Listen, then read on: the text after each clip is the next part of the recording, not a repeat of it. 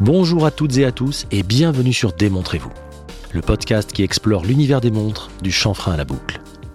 Je suis Edouard, entrepreneur, passionné par les montres depuis plus de 30 ans et avec ce podcast, je donne vie à un rêve, celui de rendre l'horlogerie accessible et passionnante, quel que soit votre niveau de connaissance sur le sujet. Démontrez-vous le podcast, c'est chaque vendredi à 9h.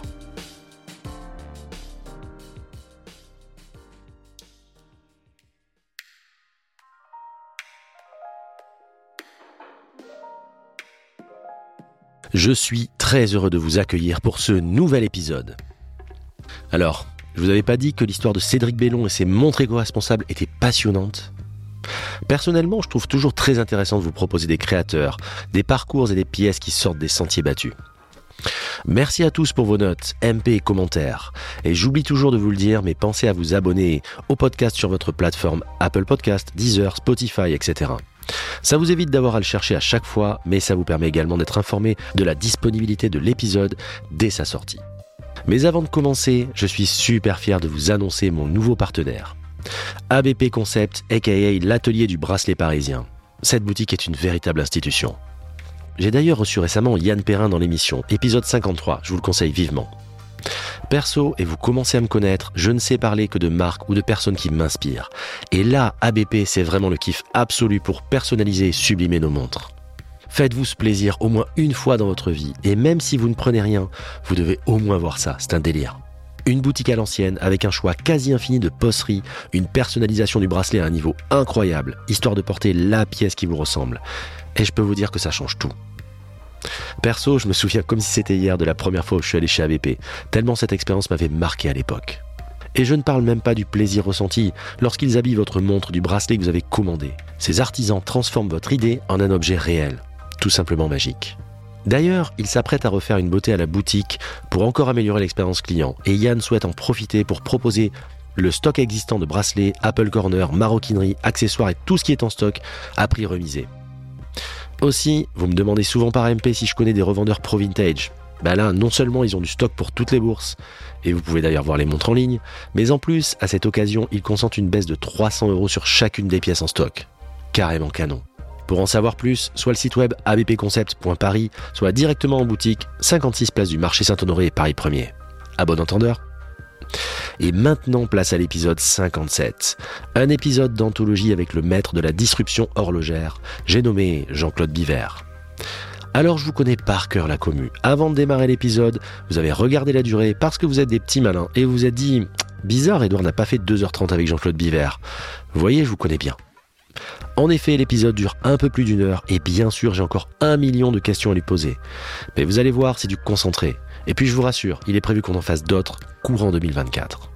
Dans cet épisode que j'ai adoré enregistrer, vous vous en doutez, nous revenons sur 50 ans d'une carrière exceptionnelle. L'occasion de découvrir plus en profondeur une personnalité à l'esprit vif et tout en intelligence. Mais je ne vous fais pas languir davantage, voici pour votre plus grand plaisir l'épisode 57. Je vous souhaite une très bonne écoute. Aujourd'hui, chers auditeurs, je dois vous avouer que je suis un petit peu comme un gosse le soir de Noël. Je reçois un invité que je qualifierais de passionné, et arrêtez-moi si je dis une bêtise, j'ai mon invité en face de moi qui, qui pourra hocher la tête ou me dire s'il est d'accord avec moi, passionné, habité, disruptif, et je pense que c'est très important, et instinctif. Je reçois tout simplement Jean-Claude Biver, ou plutôt c'est lui, c'est vous qui me recevez à la manufacture des montres Biver, dans cet endroit incroyable, cette ferme du 18e siècle, je crois. Euh, oui, oui, plus ou moins. oui, merci. oui, non, c'est 18e siècle. Jean-Claude, merci pour l'invitation. En tout cas, ça me touche beaucoup. Euh, ça va permettre aussi pour certains d'entre vous et des auditeurs de mieux vous connaître. Je vais pas commencer l'épisode en décrivant votre parcours à l'après-vert, mais évidemment, on va évoquer ensemble, euh, dans quelques instants, certains des grands moments de votre carrière. Je voudrais revenir sur certains points que j'ai trouvé assez, assez fascinants. Ce qui me fascine dans votre parcours, avant que vous démarriez, parce qu'attention, quand il démarre, il est intarissable. Ce qui me fascine dans votre parcours. Inarrêtable. inarrêtable. c'est que vous êtes le témoin euh, et parfois l'acteur de la plupart des, des, des, moments clés dans l'horlogerie depuis 50 ans. Euh, et le mot disruptif, on va en parler parce que je l'ai dit aussi, on a, on a fait un petit, on a fait un déj juste avant et je ressortais à chaque fois ce mot parce que moi c'est vraiment ce que je retiens de vous et on va, on développera là-dessus. Et ça revient souvent de votre parcours Et on parlera également de la vision de l'art horloger que je trouve très intéressant, de la montre comme un, objet éternel, comme un passage de relais. Ça, je veux vraiment qu'on aille là-dessus. Une vision très onirique qui me fait penser, évidemment, on ne peut pas, pas citer Patek avec leur fameux slogan. Moi, j'ai connu tout gamin. Euh, jamais vous ne posséderez complètement une Patek Philippe, vous en serez juste le gardien pour les générations futures. Euh, mais avant toute chose, j'aimerais que vous puissiez vous présenter, Jean-Claude, s'il vous plaît. Bah écoutez, vous avez dit l'essentiel. Je suis d'un caractère disruptif. je suis euh, relativement créatif, dans le sens que je n'aime pas la répétition. Et je, je déteste préparer des discours. Euh, j'ai horreur de me répéter, ce qui fait que je ne prépare en général jamais des discours. Et puis, je suis instinctif. Oui ce qui me permet de me tromper euh, assez souvent. mais il faut se tromper. ben oui, non, mais bien sûr. Et puis, et puis euh, pour connaître la vérité, il faut arriver à se tromper. Faire, faire plus de conneries possible. Voilà. Et puis je suis, je suis curieux, hmm. je suis enthousiaste, je suis amoureux de la vie, je suis amoureux aussi de ma famille, de ma femme, je suis amoureux des arbres. On est au milieu des arbres ici en plus. Oui, et j'ai un arbre favori qui fait 40 mètres de haut dans ma ferme, euh, qui est un cèdre du Liban. Très beau. Et je l'embrasse régulièrement. Mais je n'y arrive pas. Je, mes, mes, bras n'arrivent pas à, à l'encercler. J'aime les vaches. J'adore la vache. Euh, j'en avais d'ailleurs toute une, toute une, tout un troupeau. Je ne les ai plus parce que mon paysan qui s'en occupait a dû arrêter sa, son travail à 78 ans. D'accord. Il avait mal au genou. Euh, moi, je commence aussi à 75 d'avoir mal au genou. Ça me rappelle mon, mon fermier. Donc voilà, je suis un amoureux de la nature. La nature est ma mère. Hmm.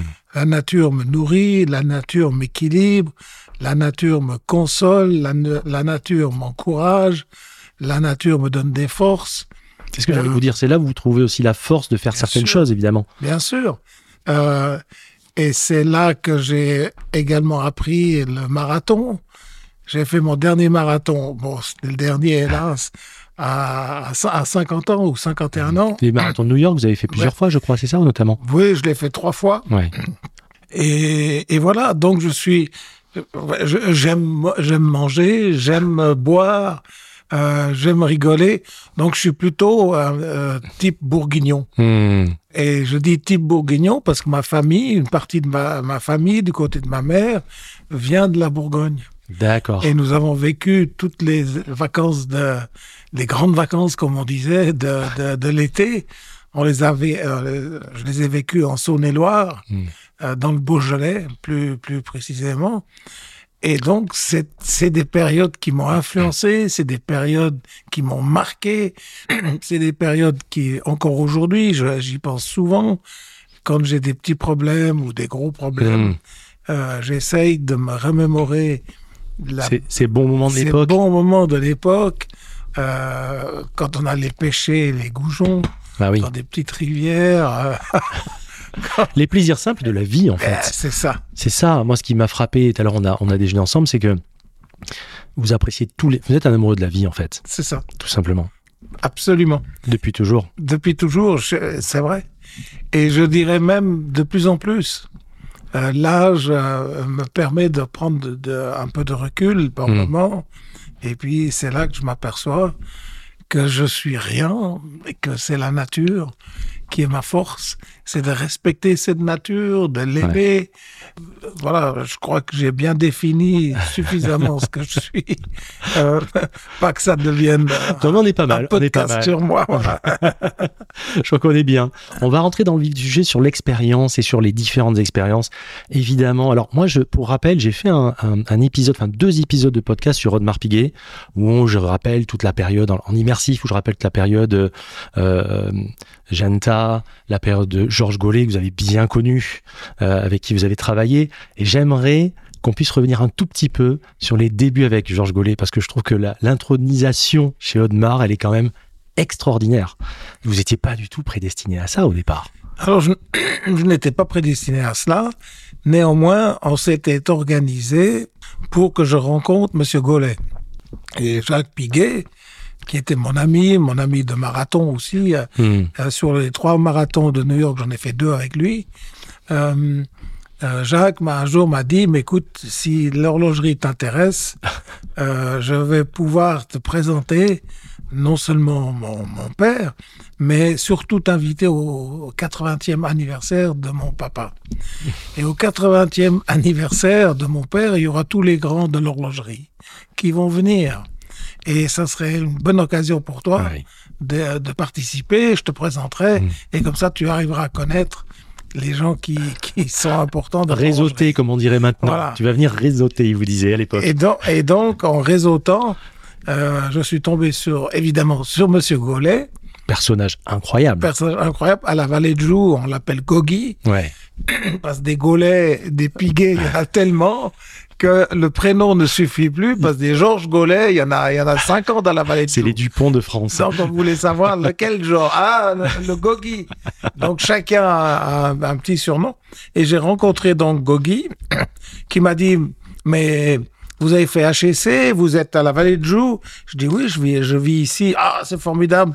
Euh, je cherche justement un jeune euh, que j'aimerais former. Et passez donc à, mon bureau lundi à 3 heures. Lundi à 15 heures, j'étais dans son bureau et il me proposait la chose suivante. Pendant une année, vous ne travaillez pas.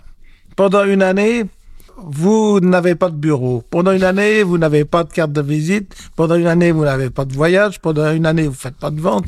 Pendant une année, euh, mais je fais quoi, Monsieur Gaulet Votre Il me dit- pauvreté. Pendant un an, vous allez devoir être assis à côté de différents horlogers. Et sur un an, vous serez peut-être assis à côté de 80 personnes en tout. Incroyable. Euh, et quand vous êtes assis à côté, vous regardez et vous écoutez. Mais je dis, mais comment? C'est pas possible. Il me dit, mais si, vous allez, vous allez voir, j'aimerais que l'art horloger, la mentalité de mes Mmh. horlogers puisse Vous imprégnez quelque vous part. imprégner Hmm.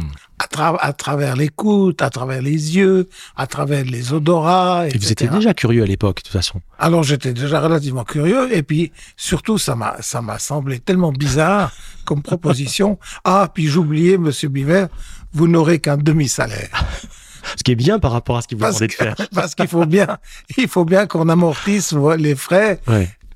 Qui, qui que vous allez engendrer le fait qu'on vous engage. ouais. Et j'ai commencé, j'ai fait environ huit mois Hmm.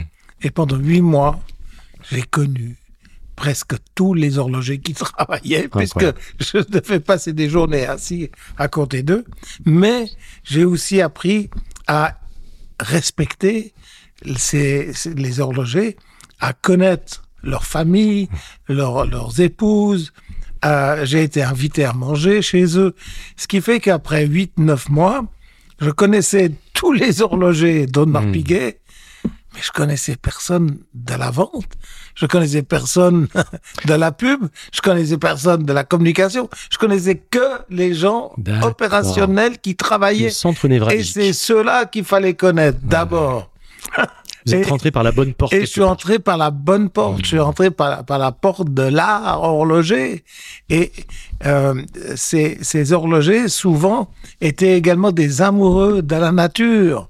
Ils, ils m'apprenaient, euh, j'ai découvert les, les plantes carnivores.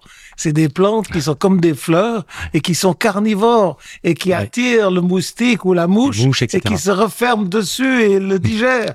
des choses incroyables. j'ai bien sûr, bien entendu, et ça m'a beaucoup influencé par la suite, j'ai bien sûr euh, co- connu l'alpage, le fromage de l'Alpe. Je vous ai senti amoureux du fromage au repas. Ah hein. bah ouais, ouais, j'adore, j'adore, ça pas, ça m'a pas passé encore. J'adore, et donc, ces huit ou neuf mois, je sais plus combien c'était, je crois que c'était huit mois et quelques, ces huit mois euh, ont été le plus grand cadeau professionnel Incroyable. que j'ai jamais reçu. C'est un privilège exceptionnel.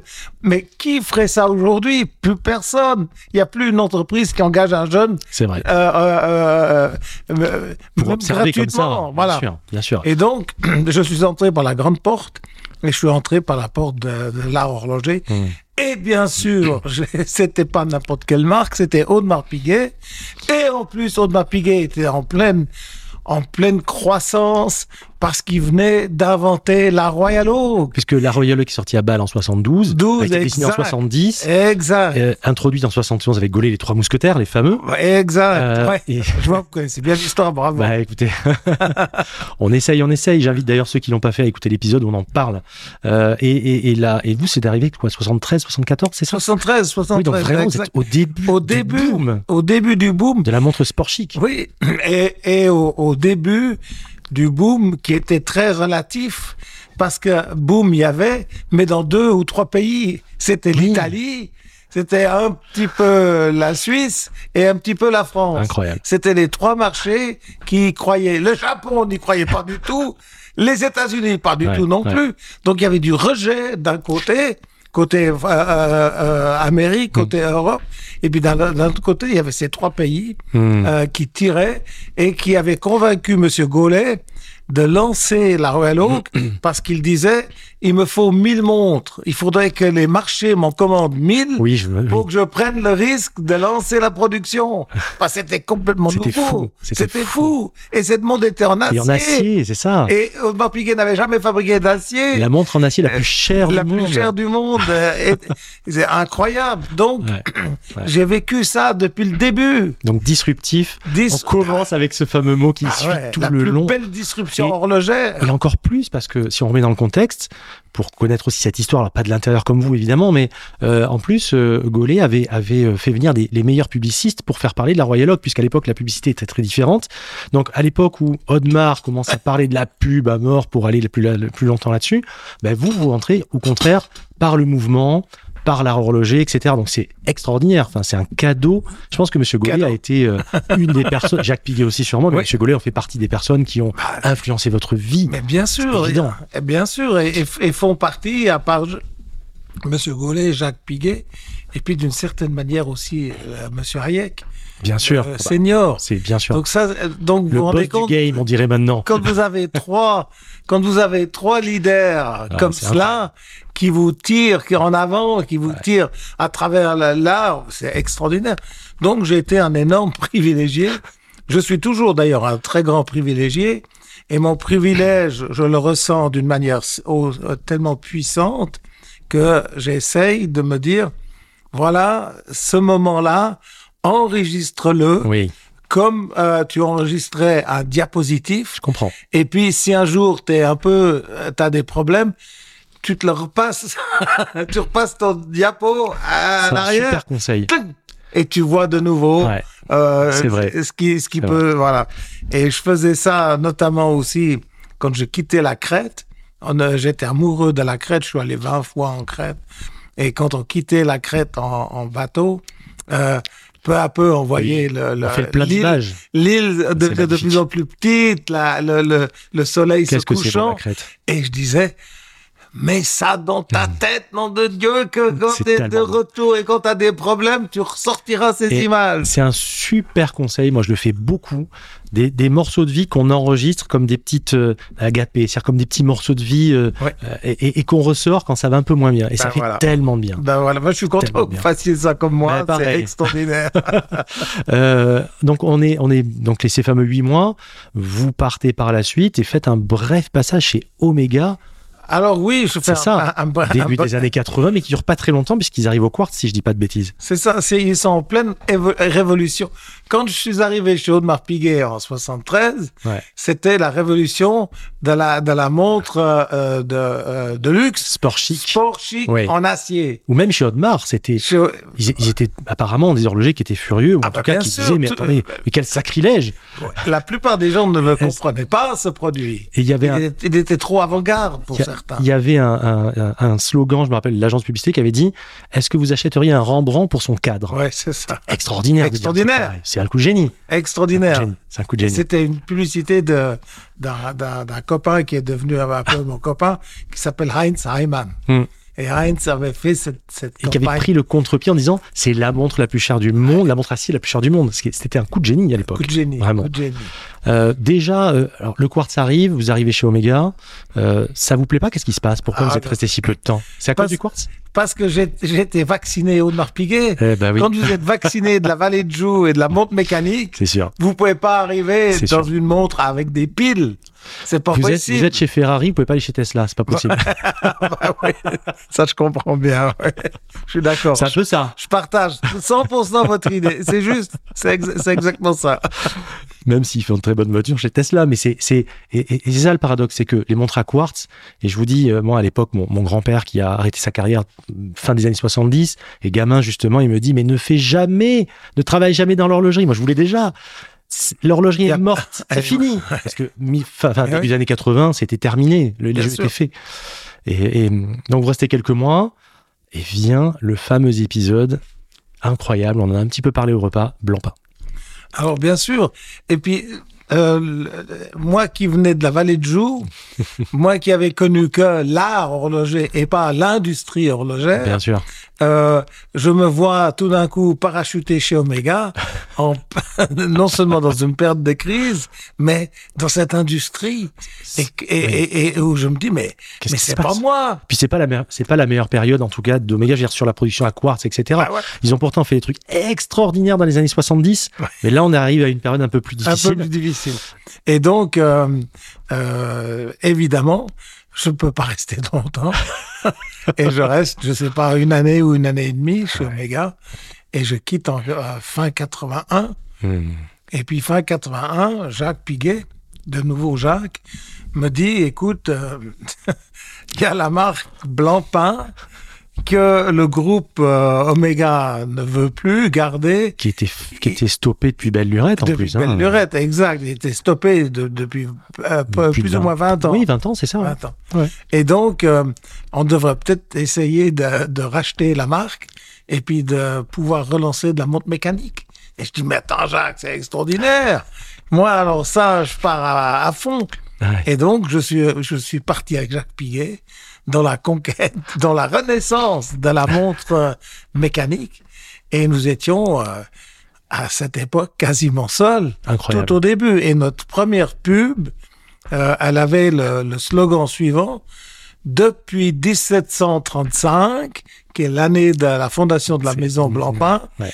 virgule, il n'existe pas de montre Blancpain à quoi il n'y en aura point, et il n'y en aura Ah, jamais. incroyable. C'est un Je truc Vous pouvez pas extraordinaire. imaginer comme ce slogan a bercé mon enfance.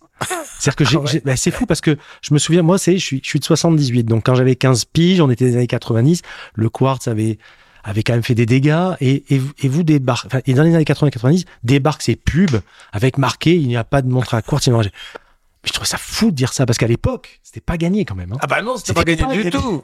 C'était pas gagné je du je tout. trouvais que c'était c'était comme pour exorciser le mal en disant on fait que du monde mécanique etc et c'est fou comme ce slogan la puissance un peu comme celui de Patek dont j'ai parlé tout à l'heure c'est des choses qui restent Ouais. et je pense que Blancpain je sais pas s'il utilise encore d'ailleurs Non, ce- non, c'est tellement, malheureux. c'est tellement dommage Il est tellement évident. mais il est fou Il est tellement fort. Le, il est fou il est fou et donc vous, vous, a- vous allez vous allez prendre les droits de la marque finalement puisque la marque Ouais. n'est plus rien Allez, qu'est-ce qui reste de la marque Il reste rien. Il reste même pas un établi. Il ne reste même pas une pièce, un prototype.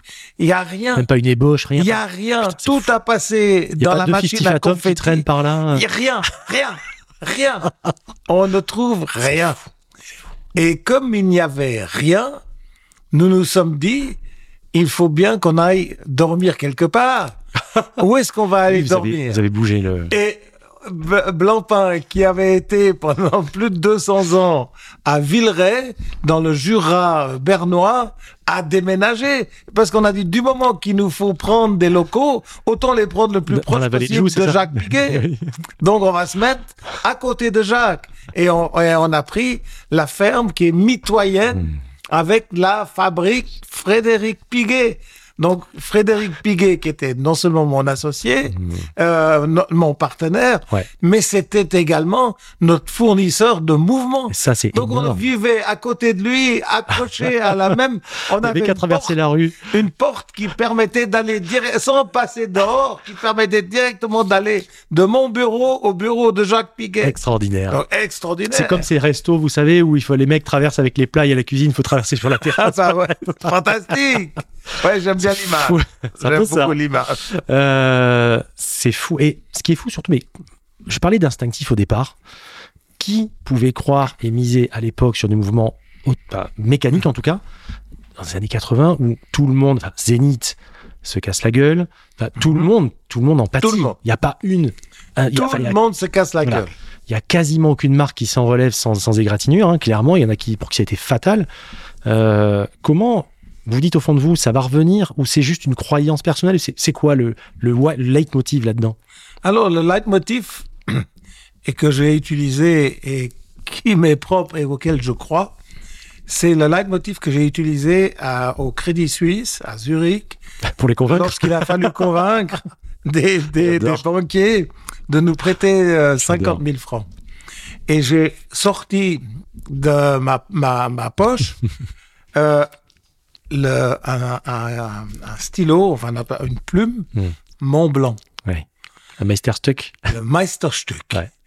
Et j'ai dit, ça, à côté du bic, la montre à quartz, c'est le bic. Ah ouais. et ça, c'est le Meisterstück. Excellent. Et regardez, quand on écrit, et j'ai fait des, des, des lettres. Des euh, circonvolutions, voilà, des trucs. Ça, c'est ça qu'on va faire dans l'horlogerie. Hmm. Et c'est ça la Un tendance. dessin vaut mille mots. Vous allez voir la tendance du futur. C'est comme les voitures qui ont ah, sur les, les, les sièges euh, du simili-cuir ou bien la vieille Jaguar qui a un cuir Connolly. qui... qu'on- voilà. le connolly qui sort ça. et tout. C'est ça. J'ai- Ou le et- vernis du bois, vous savez, le bois de Zebrano, ce genre de choses. Voilà, et je leur ai expliqué ça. Hmm. Et c'était Qu'est-ce que c'est un puissant des comme idée. moyens pour leur faire comprendre que notre concept, c'était le futur. Mais en, en une phrase, vous aviez tout dit finalement. Bah ouais. Plutôt que de. Voilà, non, tout était dit. C'est ça. C'est fort ça. Un dessin vaut mille mots ou, ou une image vaut mille mots, comme ce qu'on a dit tout à l'heure pour les voitures. Euh, donc vous arrivez à les convaincre. 50 000 francs suisses Oui. pour reprendre la marque? Pour reprendre la marque, euh, bon, la Enfin, marque nous a coûté de la marque. 20 et 20, euh, 22 000 francs suisses.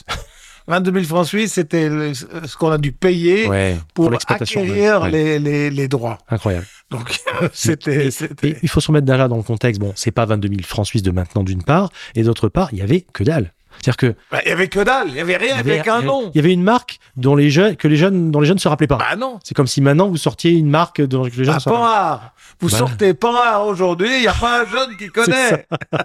Et là, pendant ce temps-là, il y a des milliers de personnes qui sont en train de googliser Panhard, qu'est-ce que c'est pendant qu'ils écoutent le podcast. Vous cherchez, vous vous débrouillez. Allez, un peu de curiosité, les enfants. Euh, D'accord, donc ça pendant plus de dix ans. Euh, et à la fin, enfin à la fin, je veux dire, au bout de dix ans, Blancpain retrouve ses lettres de noblesse, C'est sûr. euh, a des mouvements pigués. Piguet, 100% piguet. Il n'y a pas Incroyable. un mouvement qui ne soit pas piguet. Incroyable. Donc Blancpain est tout d'un coup une manufacture.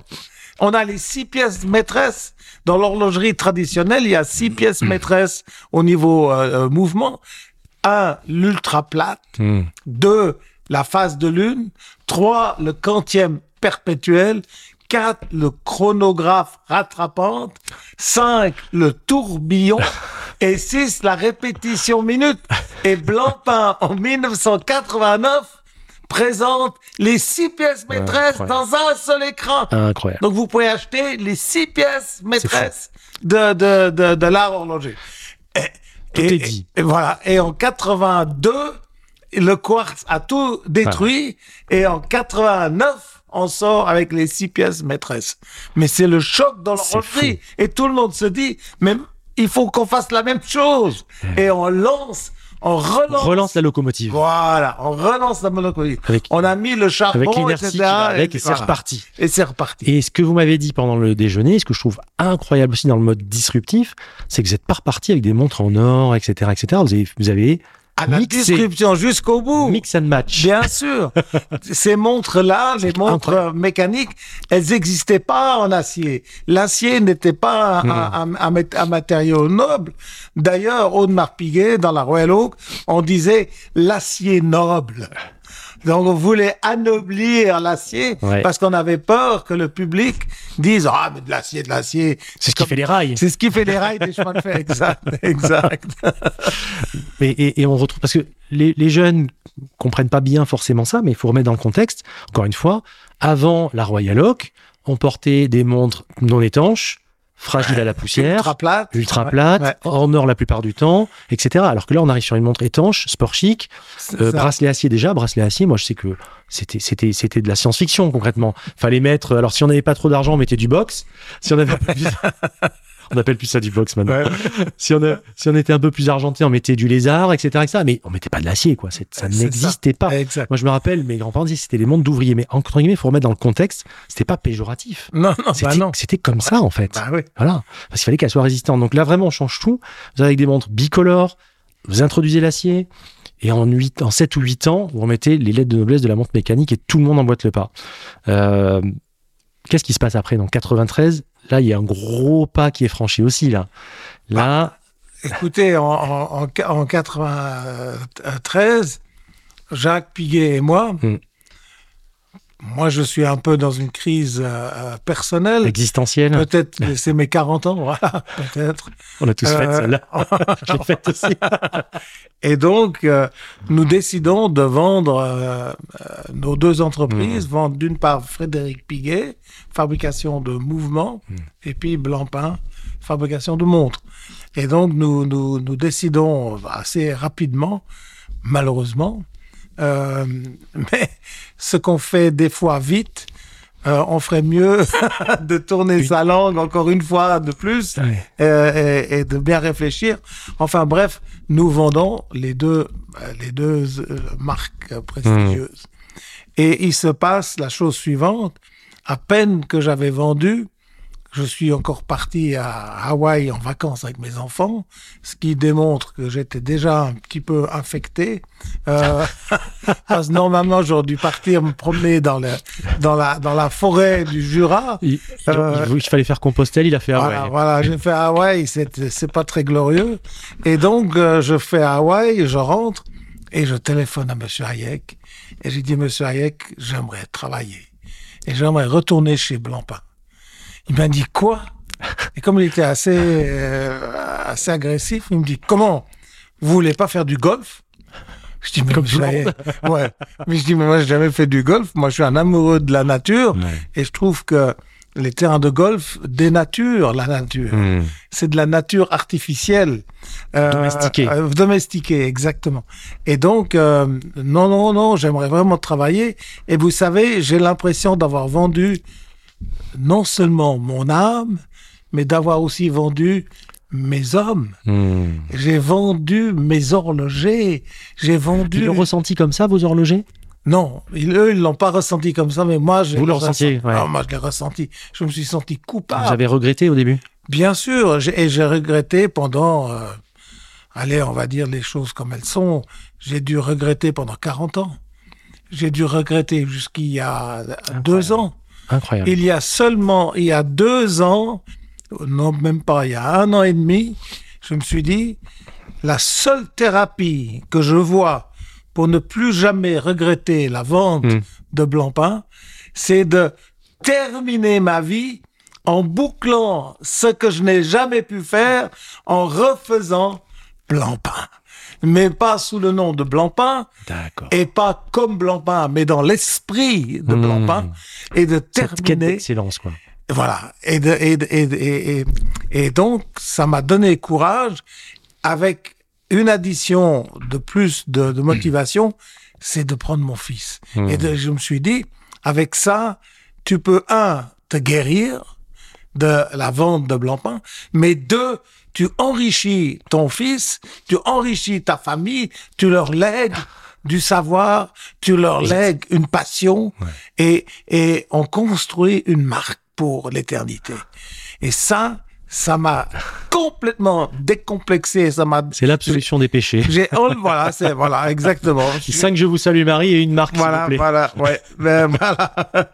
D'ailleurs, vous, vous me rappelez que la dernière fois que j'étais dans un confessionnal, euh, c'était c'était peut-être Il y a trop longtemps. Ouais, c'était juste après la première communion, je crois. Tu vois, c'est du propre ça. Et donc, et voilà. Donc, Blancpain, Hmm. c'est l'initiateur Hmm, D'accord. de, de ma, de ma deuxième vie horlogère où enfin j'ai, je retrouve. Nous sommes comme Blancpain dans une ferme. Nous sommes comme Blancpain qui a fabriqué la première année. On avait fabriqué 90 montres. Là, la première année, mais qui était qu'une demi-année, on en fabrique euh, 15. Donc, on est, euh, les montres sont toutes faites à la main. Elles sont toutes Elles sont extraordinaires. elles, voilà, et, et elles, elles ont surtout un, un élément exceptionnel, c'est que nous cherchons volontairement à maîtriser tout ce qui ne se voit pas. Hmm. Parce que c'est ça l'art.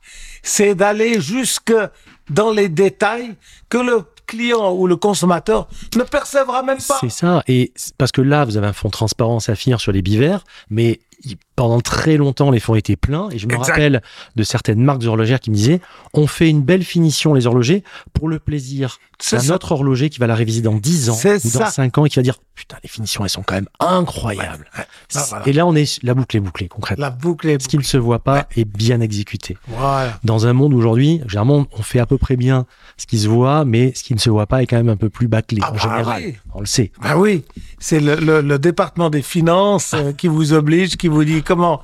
Pourquoi vous, pourquoi vous polissez des, des, des, des vis que personne va voir? En plus, avec le tournevis, quand on va visser, on va, on va abîmer. Là. Donc, euh, laissez les vis brutes. Et nous, on passe 47 minutes de polissage par vis. Et il faut savoir que dans nos, dans nos montres, il y a 98 vis. Et 98 fois 40 minutes à polir. Donc, c'est... Et on c'est- n'imagine pas le travail d'un polissage de vis, puisqu'en fait, j'avais entendu effectivement, il faut d'abord vous livriez une vis forcément plus épaisse, pour qu'ensuite, C'est quand elle est polie, elle puisse quand même remplir son C'est office. ça. C'est un truc de Et fou. voilà, et il faut pas que la tête de vis se casse en deux Exactement. à cause de la rainure. Exactement. Et s'il n'y a pas assez d'épaisseur, voilà.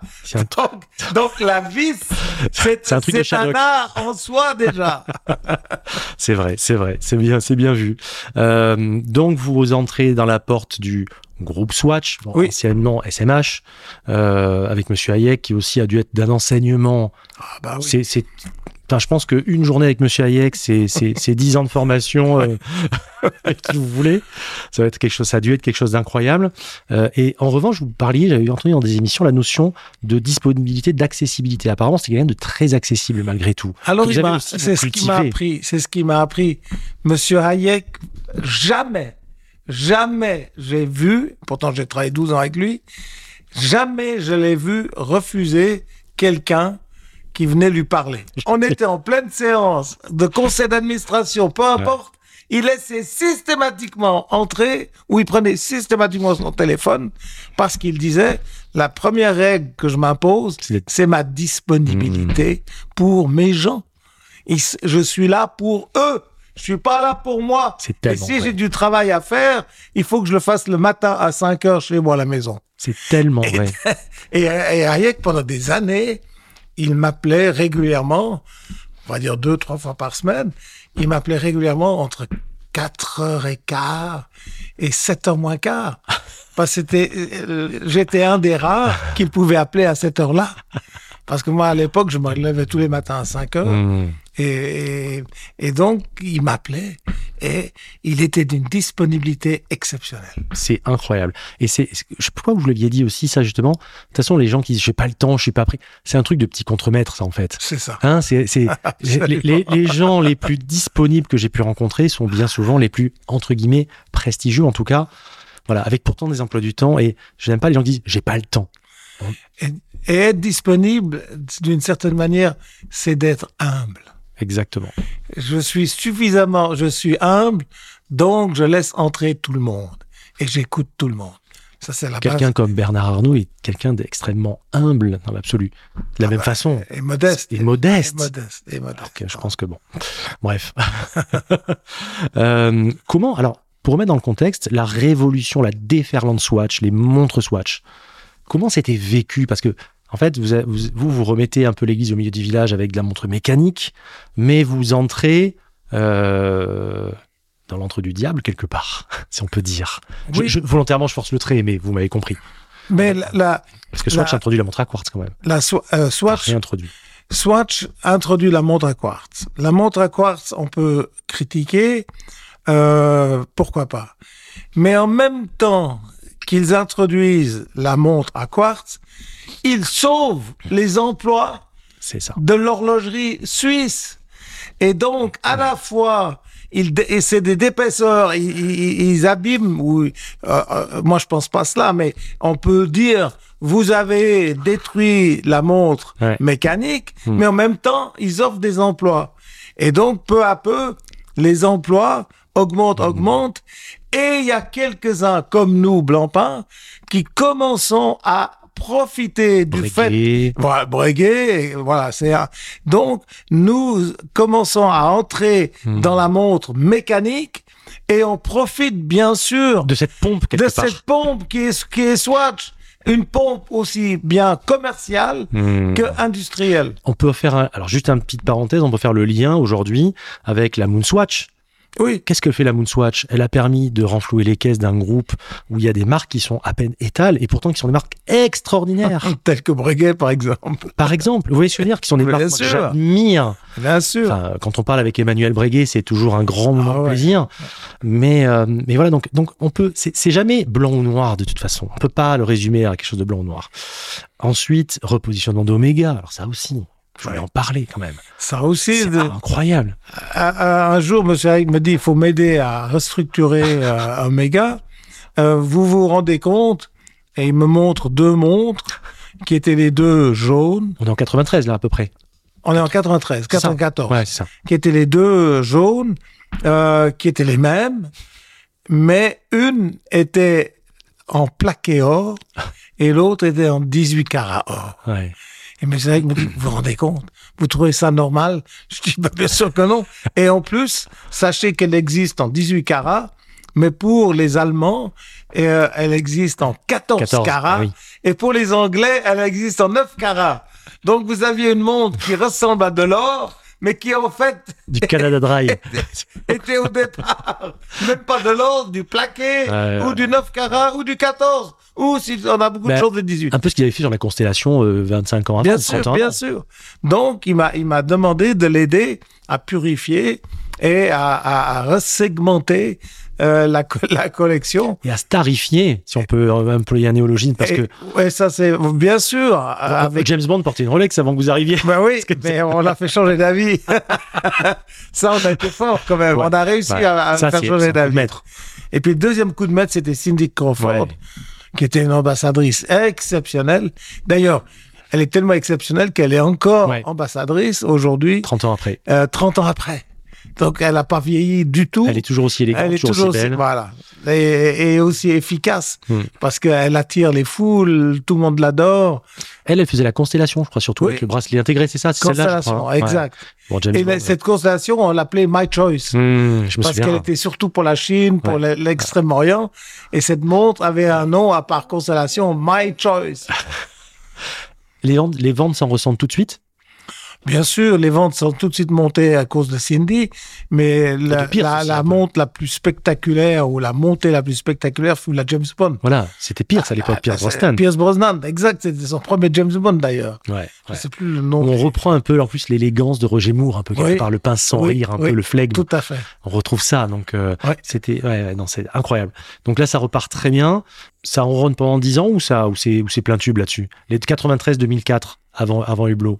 À, 80, euh, euh, à, à fond. 10 ans à fond. À fond, à fond. D'ailleurs, on a passé, euh, on a repassé le cap du milliard de chiffre d'affaires. euh, avant la fin du siècle, avant l'an 2000, on était déjà de nouveau à- au, au milliard. Donc le, le- le- la remontée d'Omega était, elle était spectaculaire, mais on revenait aussi de loin C'est vrai. quelque part. Ils avaient tout pour réussir. Tout.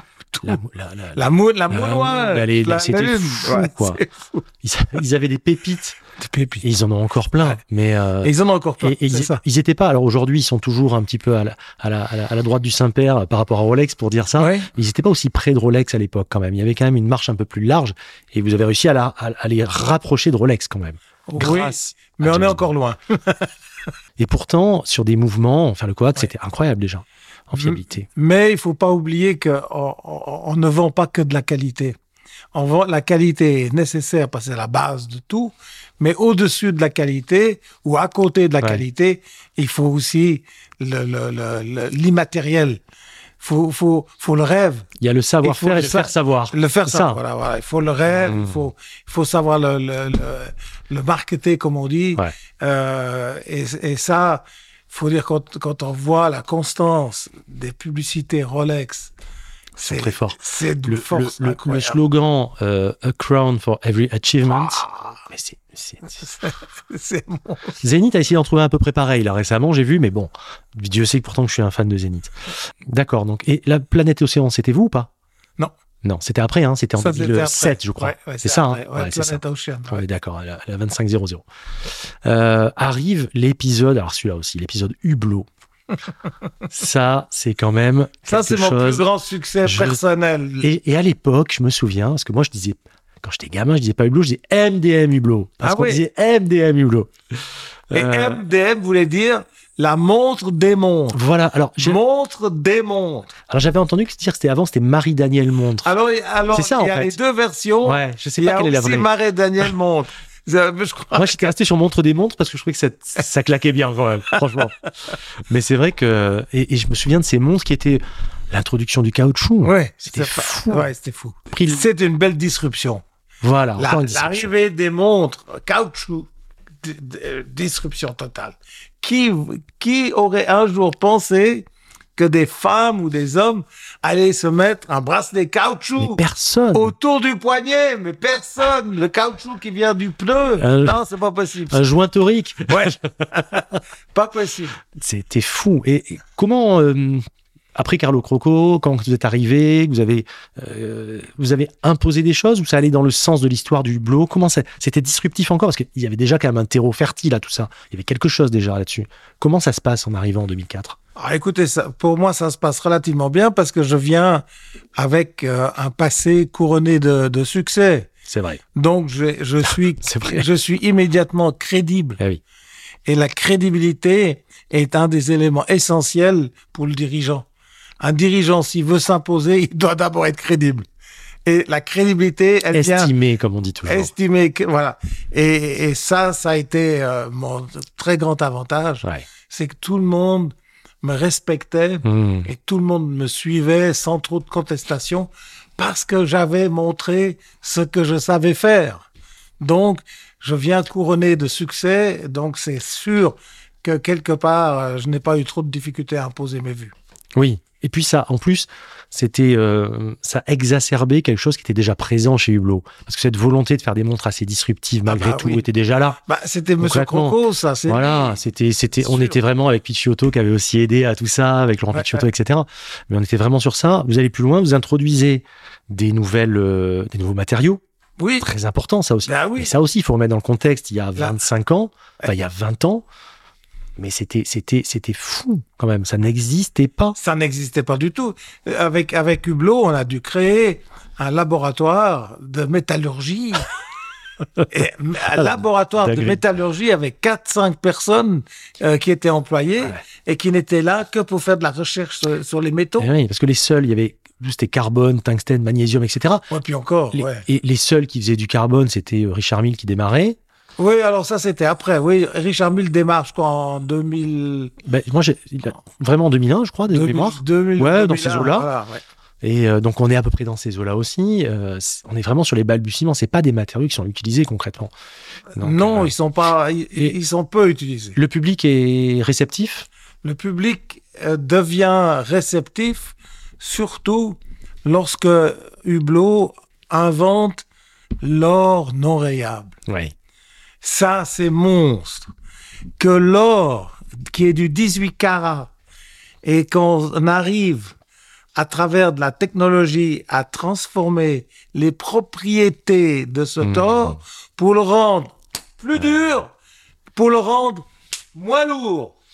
Mais attendez, c'est les deux handicaps de l'or, c'est que c'est lourd et deuxièmement c'est mou parce que ça se règle. La joncaille. Eh bien, l'or hublot, le magic Hmm. gold comme on l'appelle, euh, il est inrayable Et- et, il est 30% plus léger. Et ça prend encore plus son sens parce que les hublots ont un tel fasté, poli, euh, brossé. Enfin, c'est tellement sharp, c'est tellement précis que c'est, voilà, on est, on c'est est juste. tellement sur des choses à l'instar d'une autre marque, d'une Royal Oak, Ouais. par exemple. C'est vraiment sur des Bien choses sûr, très, très, très, sûr. sharp. Donc, c'est encore plus dingue de voir ça et, et et ce que je pense, alors ce qui s'est souvent passé en plus début 2000, c'est que le public demandait des modèles comme ça. L'industrie horlogère, de son côté, était pas très fan de tout ça. On était quand même encore sur du conservatisme. Ça devait un petit peu ruer dans les brancards du côté euh, horloger et, et marque, non Oui, oui. vous regarder un peu comme euh, qu'est-ce que c'est que ce. Bien ce sûr, jeu bien sûr, du-.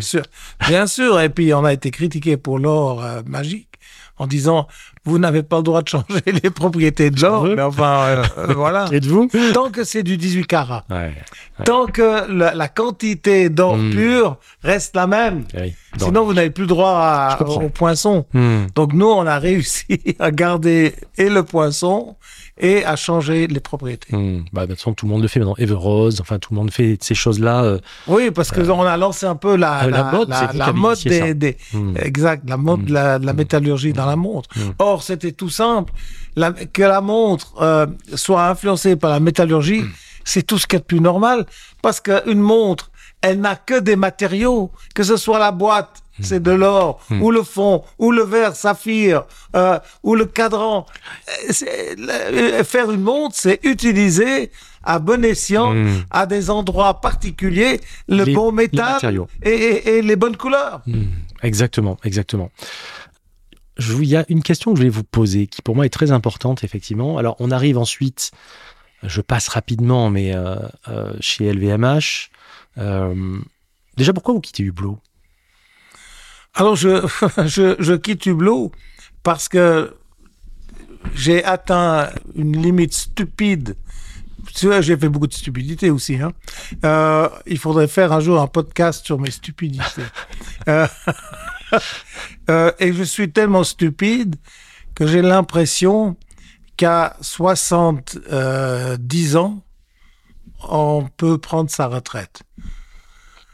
Alors qu'on est passionné. Alors qu'on est passionné et que une passion ne se met pas à la retraite. Il est impossible de dire à, Picasso arrête de dessiner ou dire à Mozart arrête de jouer du piano, t'as 75 ans. Mais que ça peut faire? Donc, avec mon illusion de penser qu'à 70 ans, on doit prendre sa retraite et vivre gentiment, prendre sa femme en vacances, Ouais, les enfants. Mais pourquoi pas aller avec sa femme en vacances? Ça me donne même envie. Mais, mais écoutez, il faut pas prendre une retraite. Si vous avez une passion, conservez-la, s'il vous plaît. Ne la Ça- lâchez jamais. Vous êtes éteint quelque part. Mais oui. c'est ça? Mais oui, on est éteint, comme, comme, comme beaucoup de, de, de retraités. Bien sûr, On, bien sûr. on le voit. Et on dit même que certains retraités sont tellement éteints qu'ils s'éteignent J'ai définitivement. connu, j'ai connu quelqu'un comme ça quand je travaillais à la radio. Rien à voir, qui était buraliste, qui adorait son métier, parce qu'on peut adorer tous les métiers. Il disait vivement la retraite, vivement la retraite, je pourrais aller partir, etc. Six mois après, il est décédé. Parce qu'en Bah, fait, il n'a pas supporté Ouais. le changement d'activité. Ouais, ouais. Il s'est emmerdé et il en est mort. Bah, c'est fou, ça. vous vous rendez compte ça Bah, ça. Euh, Quand on aime ce qu'on fait, on peut pas s'arrêter On comme peut ça. pas s'arrêter. Une pa- pas Encore une une passion ne peut pas se mettre à la retraite. Voilà. Du coup, ça. LVMH, Du coup, LVMH, euh, qui était une retraite euh, extrêmement euh, active et agréable J'imagine. d'ailleurs. Euh, c'est une maison. hein. Enfin, c'est une maison. C'est une. Ah, c'est bah, un c'est- incroyable. c'est un groupe incroyable, c'est un groupe extraordinaire, c'est magique. Avec une latitude, avec une. je- Enfin, je, Euh, Avec une élégance, une élégance rare. Ouf. Les marques. les marques sobriété, élégance. Bah, à, l'image de son dirigeant, Du- du à patron, de son ouais. patron, de toute Ouais, façon. ouais. Euh, et là, voilà, la question que je voulais vous poser, vous qui êtes un fervent défenseur du, de la mécanique, vous avez quand même introduit les montres connectées. Alors ça, ça m'intéresse. Alors oui, le- euh, la montre connectée introduite euh, chez Blancpain ou introduite euh, euh, chez Hublot, aurait été euh, une maladresse de ma part. Par contre, une montre connectée introduite chez Tag Heuer et TAG Tag Heuer veut dire technique avant-garde. Et si dans votre nom de fabrique vous avez technique d'avant-garde, Vous n'avez pas le choix. vous pouvez pas faire des pièces de musée. Donc, j'ai dit, la technique avant-garde nous appelle à faire une montre qui est comme un téléphone portable, mais portable au poignet. Hmm. Et donc, ça n'a pas rien à faire avec la montre à quartz. Ça, ça n'a rien. rien à voir. Ça, c'est un- une montre qui est différente. Et donc, comme elle n'est pas à quartz et qu'elle est différente et qu'elle appartient à la technique d'avant-garde, faisons Hmm. 100 pièces chez Tag Heuer. Et voyons ce que ça donne. Surtout que Tag Heuer est connu pour son chronométrage, est connu Oui, c'était hyper legit. C'était hyper. complètement légitime à la marque. C'était complètement dans la lignée Voilà. et dans le Exact. sens de l'histoire quelque part. Donc on l'a fait et ça a été un succès euh, incroyable dans le sens de la vitesse de vente de, des, des, des, des pièces parce que euh, on s'était limité à faire, je sais plus, 100 000 ou 80 000 pièces, ce qui est- nous semblait énorme, mais ce qui dans la monde connecté est des chiffres. Ben, oui, la production n'est pas la même. voilà, la production n'est pas la même. Et donc, voilà, j'ai, en fait, sur la montre connectée de Tag Heuer, j'ai aucun regret. Hmm. J'ai même des compliments et je, je trouve que c'est une montre qui est encore aujourd'hui, qui est extrêmement intéressante et qui, euh, bizarrement, n'a quasiment pas vieilli. D'autant plus qu'on on donnait des modules qu'on pouvait remplacer. Ouais, ouais, ouais.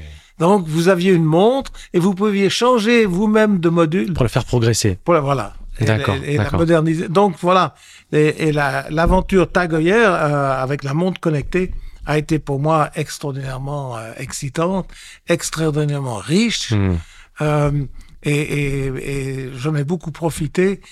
Et en plus, j'ai eu du plaisir à la porter parce que c'est une montre avec laquelle on peut faire du sport, on peut tout faire. Il n'y a plus besoin de mettre une casio. C'est pas en concurrence avec une montre mécanique. Bah, c'est pas du tout. Ça, joue- ça joue un autre Ce rôle. discours, c'est une connerie. Les gens Connerie. qui disent euh, Ouais. euh, Est-ce que tu es connecté La team connectée, la team. Non, mais attendez, c'est deux choses différentes en fait. Ouais. On peut porter une Garmin ou une Tag Heuer ou ce que vous voulez. Tout à fait. Et même porter une, même Et- en porter une à chaque poignet. Pourquoi Ah pas oui, mais oui, pourquoi pas. C'est deux, ce sont deux choses différentes. Tout une est, un- comme vous disiez une fois, un ordinateur, quelque Oui. chose de mesuré, et l'autre est une pièce d'art horloger, une ça. pièce de poésie, une pièce d'onirisme quelque part. Enfin, je pense. Bien sûr, bien sûr, bien sûr, vous avez raison. Je Vous pense. 100% raison. C'est comme ça, en tout cas, que je Ce vois. sont deux choses totalement différentes. Ouais, on est d'accord. Euh, donc après, on arrive sur la, la, la, la fin. Enfin, on, on est. Vous avez fait ça sur Tag Heuer. Vient Zénith en 2017.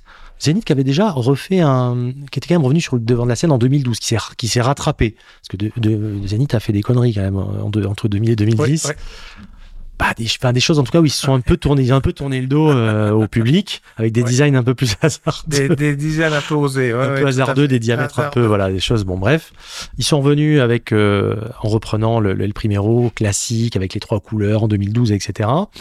Vous, quand vous arrivez en 2017, vous faites une, vous, vous allez, vous continuez ce qui a déjà été fait. Finalement, il n'y a pas de disruption cette fois-ci. Non, on se, on se reconnecte à l'histoire. C'est ça. On se reconnecte à- à- au concept. Au riche passé de Zénith. Au riche passé de Zénith, exactement. Hum, hum. Mais on se reconnecte non pas en euh, copiant le passé, mais en s'inspirant du passé. Ouais. Je trouve que c'est une montre, enfin, c'est une marque qui, qui, qui, qui, est- qui est sous underrated, comme on dit, qui est sous-notée, qui est sous-évaluée. Oui, C'est une marque. Mais, euh, Mais la vraie valeur, elle est là. et- La ça- vraie ça- ça valeur dit du. Zénith, elle est là. Ouais. Manuf. Elle est là, elle est là. Ouais, ouais. Mais c'est une marque qui devrait coûter beaucoup plus cher. Peut-être que c'est la solution. Des fois, le prix. euh, c'est vrai. Mais oui, des fois, le prix vous, vous, vous pousse en bas C'est vrai. et parfois, il vous pousse en haut. C'est très vrai ce que vous dites. Euh, et ensuite, Beaver Watches avec votre fils. Euh, finalement le, le, le, le blanc, le blanc pain 2.0. C'est ça. C'est ça en fait. Enfin, Mais bien sûr, c'est ça. la suite, la boucle est bouclée. La enfin, boucle se boucle, exactement. enfin, vous arrivez à euh, combattre vos vieux démons d'il y a 40 ans, Mais ça, oui. qui vous rongeaient, Mais oui, et qui mais vous oui. hantaient. Oui, Euh, production euh, entre 15 et 30 pièces par an pour l'instant, c'est ça à peu près? Oui, et puis on a un budget pour 2030. Ouais. C'est pas demain, mais c'est quand même dans 7 ans déjà. Hmm. On a un budget de 60 pièces. Donc on reste, Mais oui, oui. on reste modeste, mais il faut aussi dire que le, le prix moyen aujourd'hui euh, de nos montres, il est quand même euh, pas loin du demi-million. Oui. Donc c'est quand même des montres euh, qu'on vend pas tous les jours. Mais d'ici 2030, on va aussi introduire petit à petit des, des, de, de la haute qualité, mais à un prix euh, Un peu plus accessible peu pour le, plus le accessible. commun des mortels. Exactement. On est toujours dans la porte de la complication? Oui. Enfin, On grande sur- complication, complication. Voilà, grande complication et la terminaison. Nous sommes extrêmement pointus au niveau des décorations. Fini. J'ai vu le dos La de la montre, la vôtre. Si vous le permettez, je prendrai quelques photos pour Oui, qu'on les mette. Bien sûr, bien sûr. Et c'est, j'ai jamais vu des platines ou des ponts aussi miroirs incroyables. Enfin, c'est fou. Et c'est des définitions qu'on voit pas habituellement. Ben non, parce que l'industrie euh, a plus ou moins gommé cela, parce que ça coûte extrêmement Les- cher. ouais.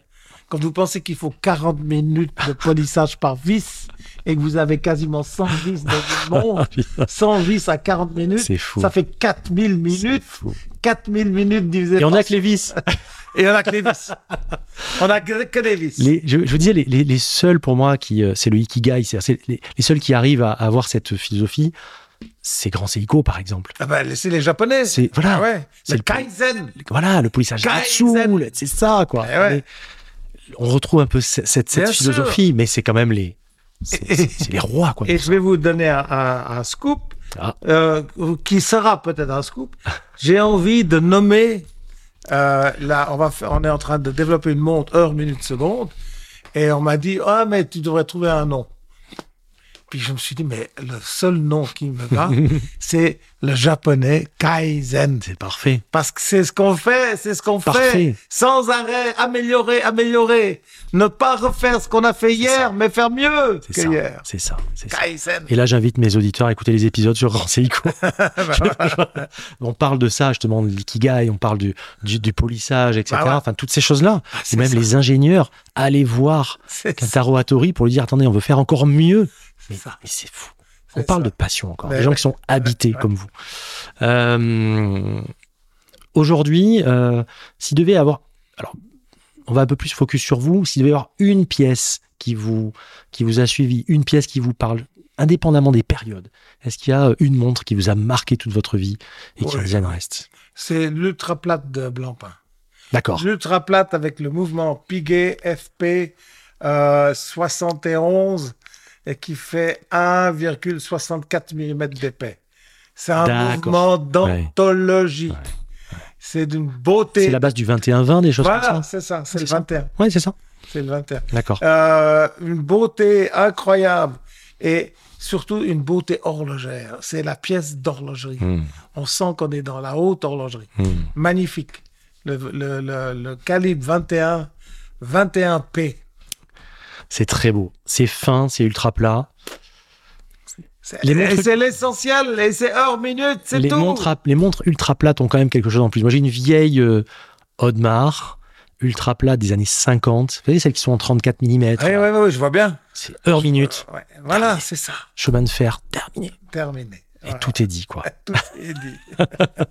Euh, Qu'est-ce que vous, votre analyse globalement du, en quelques mots, euh, l'évolution. Là, depuis 5 ans, la machine s'emballe dans le bon sens du terme. Il y a plein de nouveautés, ça foisonne, l'horlogerie. On n'a jamais autant vendu de montres que maintenant. Mais ce Ça, fait, ça faisait 20 ans qu'on n'avait pas vendu autant de montres.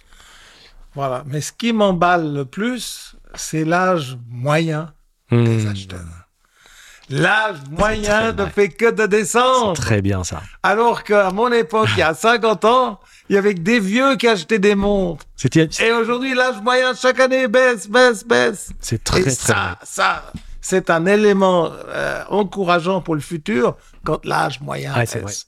C'est très, très, très vrai ce que vous dites. Moi, j'ai de plus en plus de, de, de- à chaque fois je dis gamin parce que c'est affectueux quand je dis ça, qui ont, euh, j'ai eu, j'ai eu un, un gamin de 14 ans qui m'a envoyé un message l'autre jour. Je suis intéressé, ça me passionne, il dit comme ça.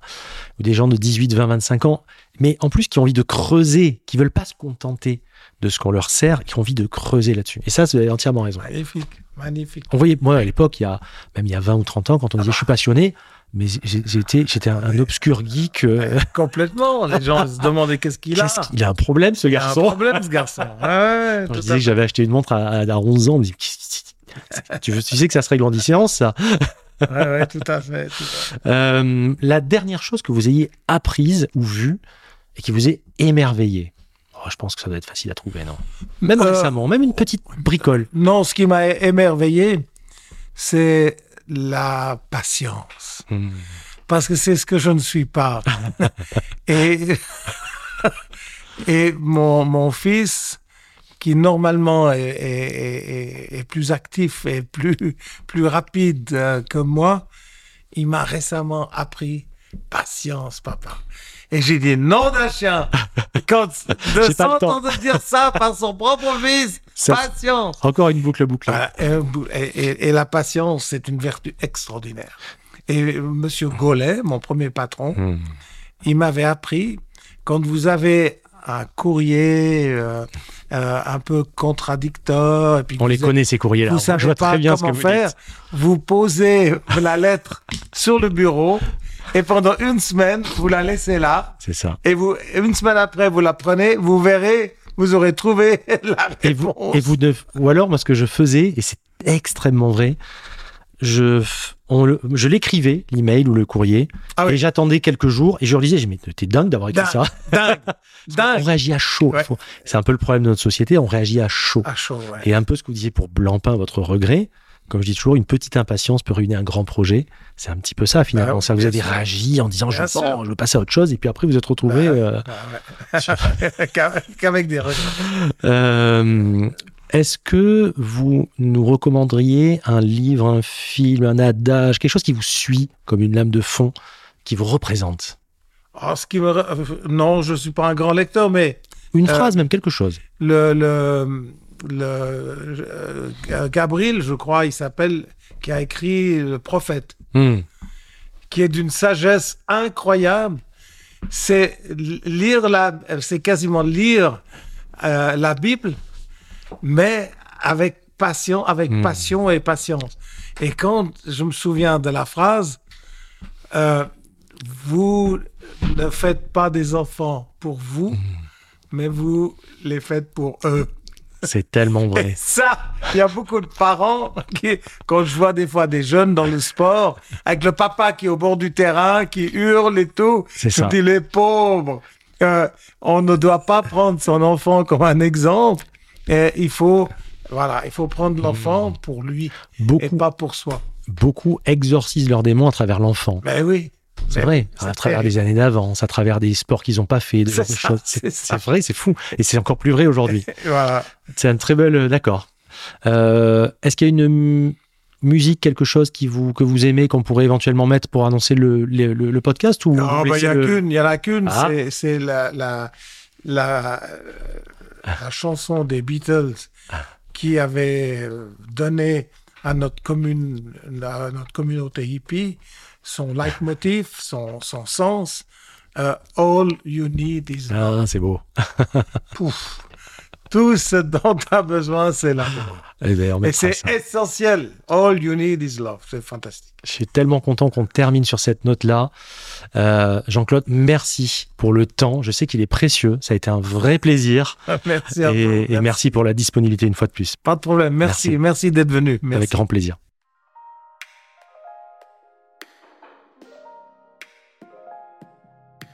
Nous arrivons à la fin de cet épisode. J'espère qu'il vous a plu. Si tel est le cas, comme d'habitude, je vous invite à liker, partager, commenter. Et s'il vous plaît, pensez à mettre une note 5 étoiles sur Apple Podcast ou Spotify par exemple. Ça ne prend qu'une seconde et ça aide la chaîne à progresser. Comme d'habitude, vous pouvez me contacter par mail à l'adresse contact démontrez-vous.com ou tout simplement en DM via le compte Insta Démontrez-vous. Et n'oubliez pas de vous abonner à la chaîne YouTube.